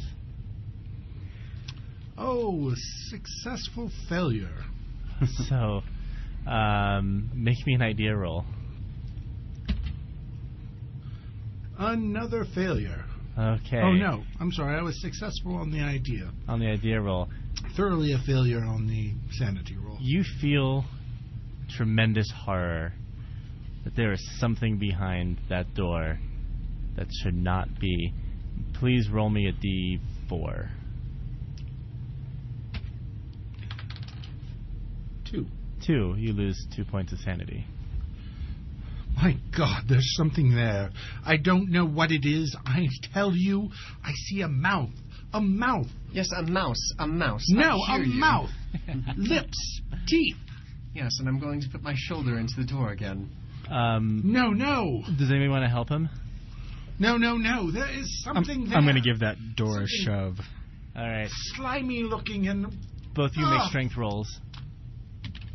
All right, that's a 14. I'm gonna go. Successful as well. 14 successful as well. Okay, so um, So I beat strength times two. the door bursts. The, the door bursts open, and you see suddenly an empty general cellar with wet marks everywhere. making a spot hidden as you get in. 99. Oh, oh, oh. 99. Failed Uh, by five. Failed by five. Uh, Spike you. Uh, impaled. oh, oh, oh! Ought You to. saw it. So, so, so, Thomas, did you rush in, or were you cowering in the back. I'm in the back, uh, but I'm still looking. I mean, how can one turn away from this? Um, you weren't inside the room. It's a large cellar, so you didn't see Oh, this. I From- did not realize. Yes, turn away in horror from the mouse, which is obviously fled. Yes. Um, normally, uh, not normally. Never mind. Um, yeah. So it's very wet, damp, and mildewy. Much more so. It's incredibly suffocating. You can hardly breathe inside of this room. There's strange plants growing everywhere. The vines from the same vines from the from uh, from the wood cellar all over here as well. Wow, this is this is choking. This the amount of of moisture and vegetation in here. I, I say we make our way around. Hmm. You notice? Uh, make me a spot hidden, guys, if you're in here. Success. Success. Success. So amidst the water damage, you see bales of old magazines and rust, severely rusted tool tools, old pieces of furniture that looked like they were expensive at one point, all cracked. The bales of magazines crushed in strange, kind of grotesque ways for magazines. But most um, interestingly, um, you see the we see bones, bones of all sizes, bones that have been crushed and cracked, scattered around.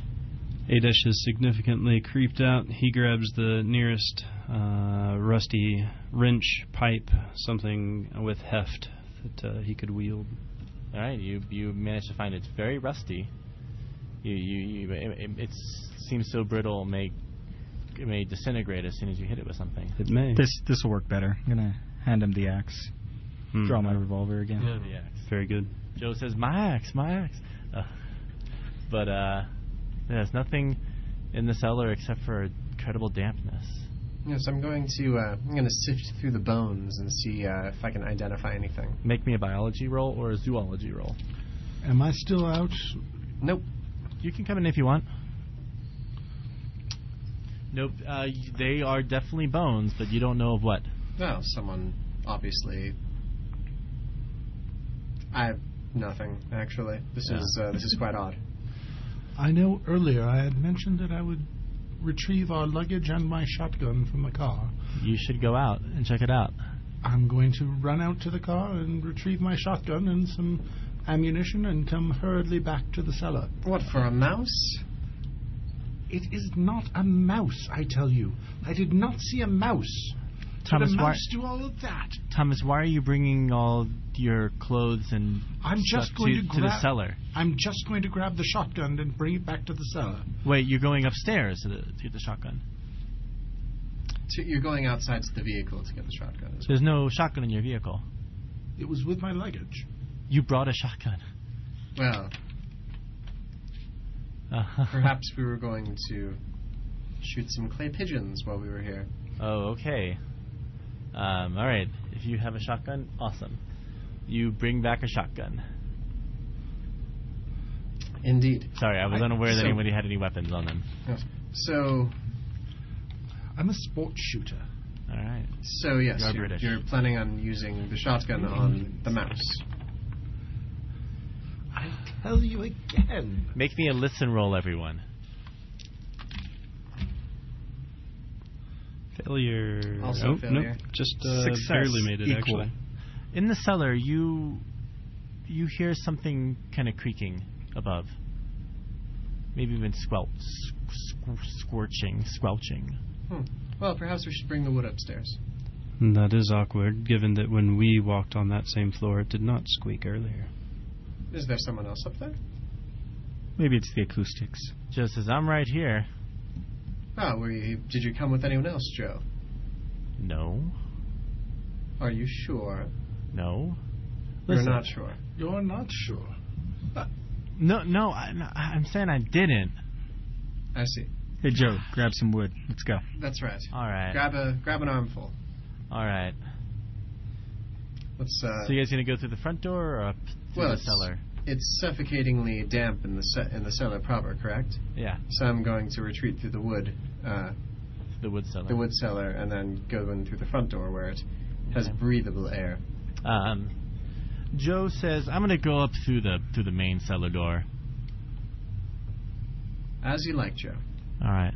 Um, so he does. He charges up the steps. They What a creak. fantastic shade of red your shirt is. um, Indeed, it is. It is says- handsomely adorned. he says, "Thanks." I guess. Um, he walks up, uh, carrying carrying wood up the cellar cellar steps, Hmm. and uh, you hear the door creaking open. Yes, and I'm out front, m- making my way towards the front door. You do. As am I. I'm following Joe. And uh, as you're walking up of the, the steps to the front door, I'm sorry, I, I am actually following Joe. you're following Joe. Yeah, I'm still not very interested in getting walking through any more soggy grass. All right. Um, so you walk through soggy cellar mud. Oh, Um, So he's gotta stick stick to your guns sometimes. he's a little bit ahead of you, and uh, as uh, he he opens up the door, it suddenly shuts behind him. You're still on the steps. You hear a scream, and logs crashing to the floor. Ah! Do we all hear the scream? Oh, you all hear it. Well, was that Joe? It sounded like a kind of a country folk guy I will yelling. rush. I will Where does rush the into the house. sound like it's coming from? In to the house? scream. Um, you're carrying wood, so you have to drop it. Of Well, course. I'm not carrying that much wood.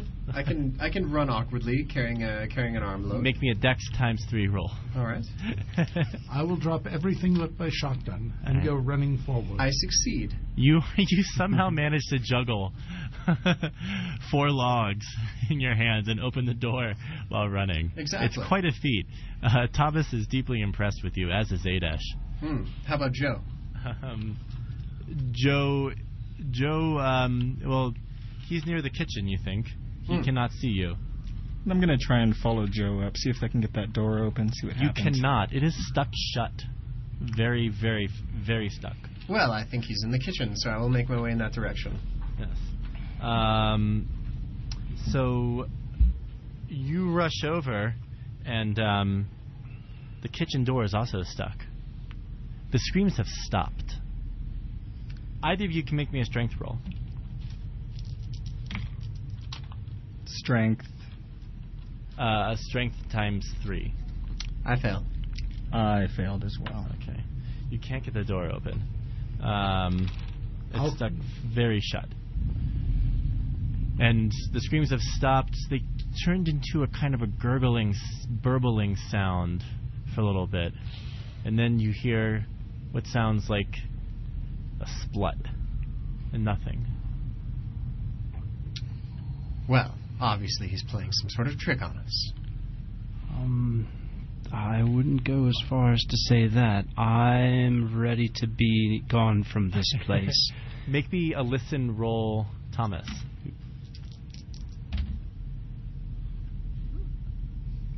What? What's that? you think you hear the wood cellar door shut on its own? Not not the hatch, the door to the general cellar. Adesh fires up the Model T. well, uh, Chester shall run out to see what the issue with the Model T is. um, He has since dropped the logs in the entryway. um, oh, Joe. I'm gonna try the other door. Uh, oh, sorry. Yeah, Brandon. Oh, are you still in the cellar? I am. Um, yes, yes, still in the cellar. Trying to get in the kitchen. You make me a spot hidden roll.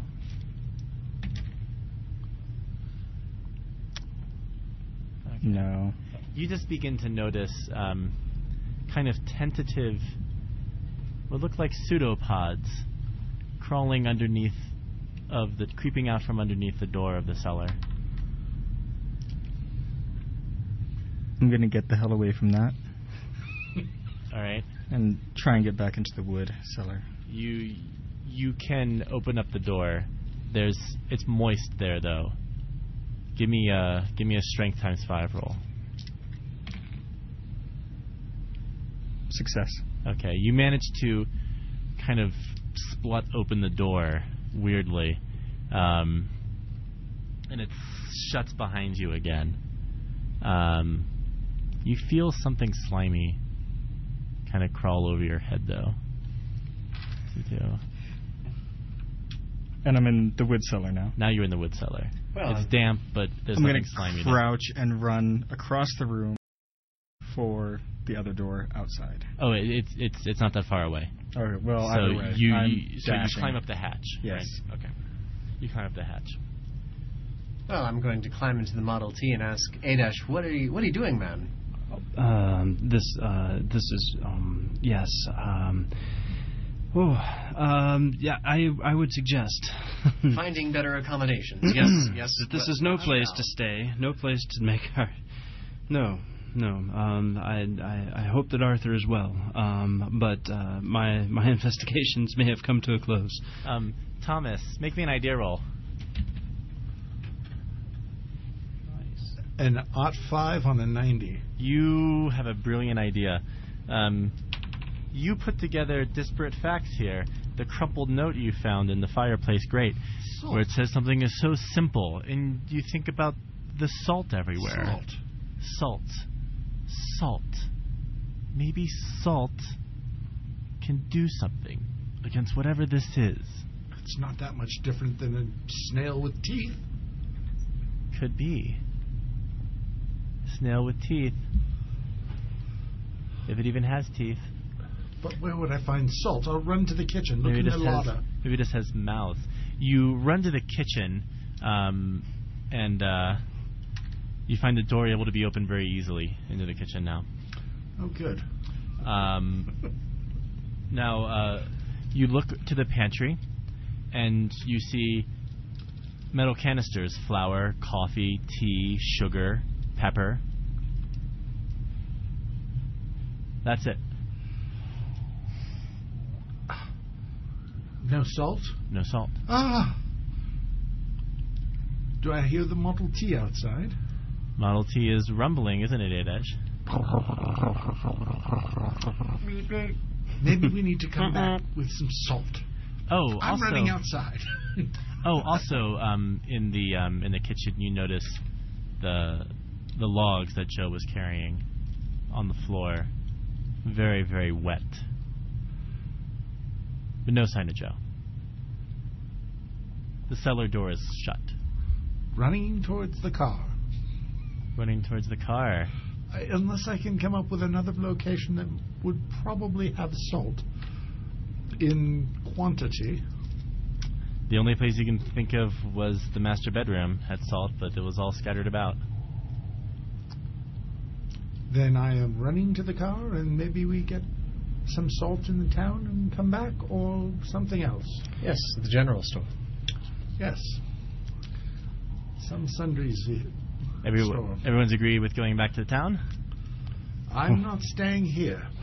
What- Um, what's this about salt? Oh, right. Salt. Yes. The salt might be the key.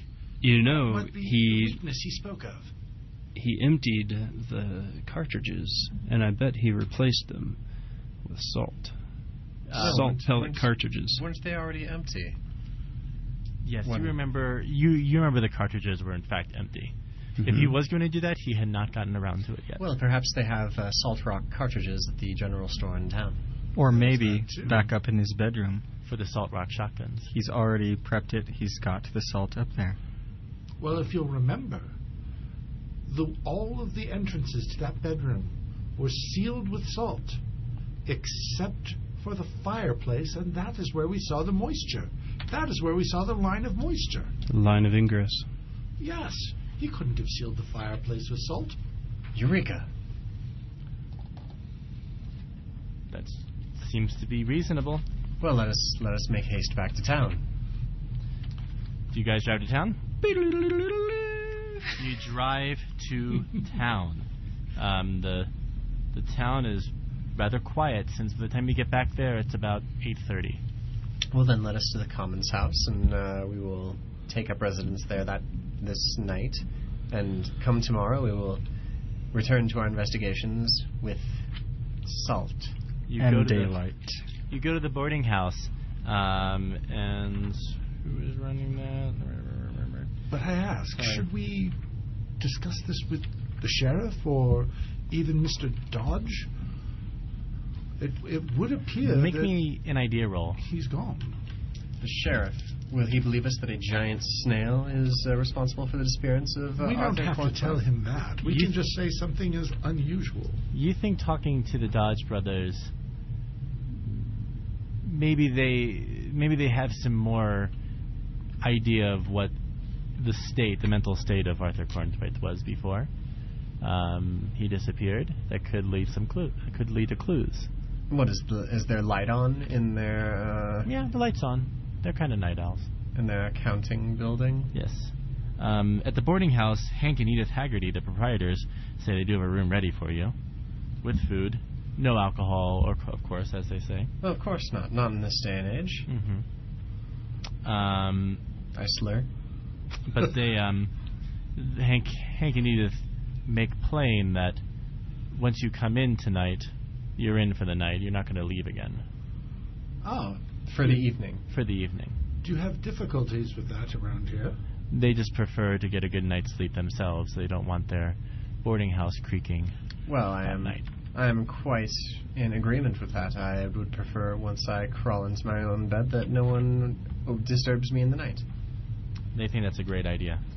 We But do- they said if you want to go see the Dodges, you better go now. Well, then let's race to the Dodgers. yes. Let's let's shall. All right. Um, uh, Walter Dodge uh, answers the door and says, "Well, what are you doing here? Shouldn't you be at the mansion?" We were. Yes. Uh, we have further questions regarding Arthur Cornthwaite's mental state when he Wow. last spoke to you. What do you mean his mental state? He was troubled, but coherent. Well, did he mention salt? Make me a fast talk roll. Can someone else make him a fast talk roll? The Do house that. was in some some state of disrepair, or is, I should say, in some great state of disrepair at this point in time. Not helping your fast talk roll to mention that, by the way. Listen, So, just tell me, did he mention salt? his pantry is barren of salt. There are, there are all the other seasonings. Perhaps he placed an order from out of town. Listen, he was unbalanced, we think. He asked for a dump truck of salt to be sent over to his house. We, we Was it delivered? de- del- we delayed for as long as possible since it was a re- ludicrous request, but we, Was- Was he we still on... have the order in. We could we could have it sent tomorrow in the morning. Yes. I think that would be a wonderful idea. If a man is willing to pay for a dump truck full of salt, you give him a dump truck full of salt. Very well. We'll deliver the salt tomorrow. First thing.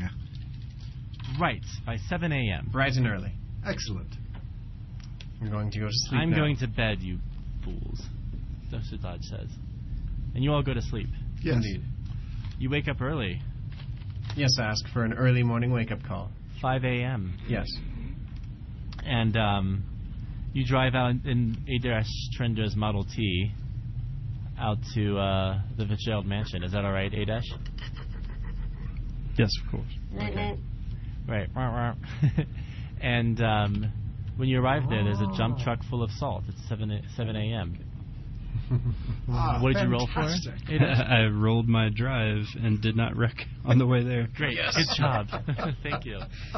Thank you for being diligent about that. Mm-hmm. There's a dump truck full of salt. Um, the guy who drove the dump truck is standing there, seemingly waiting for instructions on where to put it. In fact, he says, "You guys order this salt?" Yes, yes, Mr. Cornthwaite ordered that salt. Yes, we are here as executors of his order of salt. All right. Well, Dodge Brothers told me to bring it. Uh, you know, where do you want me to put it? Into the cellar. The, ma- um, the majority, or at least half of it, must go into the cellar. Yes, let me uh, let me open up Then this some wood. of it is going to go into the garden. let me open up this wood cellar for you and just dump it. Feel free to dump whatever you can in there Into the cellar? into the cellar. Into the cellar. You sure? Yes, yes, and wheelbarrows of it going through the All right. kitchen into the cellar through that entrance as well. This is Mr. Cornthwaite's instructions. Indeed. All right. Um. Well, all right. Sounds good. Um, make me an idea roll. Success. oh, massively nasty. Tremendously. Um, Very much so. You know that the, the the door between the wood cellar and the general cellar is pretty strong. The salt might just stay in the wood cellar. All right. We have an axe with us, don't we? Uh, yes, we do. We, s- we still have this wood axe. It is a wooden door. Perhaps we should. Start, Um, start by I hand taking it- these. To Brandon. Start by taking the I'll salt take care of through the house and pour it down into the cellar through the kitchen cellar door. I'll That's take care of also- that cellar You know door. that you remember that's also pretty stuck pretty sh- sh- shut. oh, yes. Well, let let me take a shovel full of salt while Brandon takes the axe down to the uh, to the wood cellar. All right. Give me a strength times five roll, or an actual if you have it. no axe. Okay. Easy on the strength. Okay. You start hacking away at it, and within minutes, um, the door begins to um, begins to crumple and, and shatter apart, and you see little pseudopods reaching out. All right, I'm going to throw my shovel full of salt It recoils. onto the pseudopods and then run back out and start shouting for the uh, the salt to be poured in. the door looks pretty weak. Okay. once Brendan is also out. I'm stepping back and The- away. The truck backs up and pours down salt. Hmm. and you begin to hear burbling and gurgling and then thrashing about from the cellar. Um, something seems to, it's almost like a burning sound, and it begins to smell horrible. It smells worse than death. Tremendously bad. Well, I think it's time to take some wheelbarrows through the kitchen entry and dump them down into Yes, the cellar. yes, indeed. You And hear I believe the mouse is now having a difficult time of it. Hmm. hear the you hear the wood of the door crack open, the cellar door, Hmm. and um, the salt easily gets all poured into there. The entire house begins to shake, shake and tremble. Um, I'm going to run out of the house. Hmm. I'm going to join you in that. Chester, exit stage follow. left. uh, and so you hear you hear this this creature even begin to make a groaning sound. It thrashes about, and suddenly you see um, f- uh, the, the plaster molding shake off the front, and cracks, gigantic cracks, begin to go up the length of the house to the ceiling. Um, flying debris, the, the house begins to explode and flying debris gets cast out all around as you see large tentacles sh- uh, uh, thrash out of windows and out across the roof, slicing it. Um, make me, uh, everyone, make me a dodge roll. Model T firing up. I dodge with style. I fail my dodge roll. I fail my dodge roll. Anybody who fails takes 1d8 debris damage as house just comes at you. 1d8. Four. Ouch. All Yep. right. The Model T is fired up, The honking house, the horn. the house collapses in a humongous sound, and you see fizz coming out from underneath. Ugh. The Um, creature looks to be dead. I will pile into the Model T in case it does a last deathly thrash. And we have to say goodnight. You guys beat it. Thanks, guys, for playing. This is DJ Huge Problem for Lullabies for Cthulhu. This is DJ Nezmi, and I was playing Chester Wallace. guys, Stephen Bohannon is Adesh Charindra. Joseph Pinkerton and Brandon Sullivan. Rego, the master of random, useless trivia.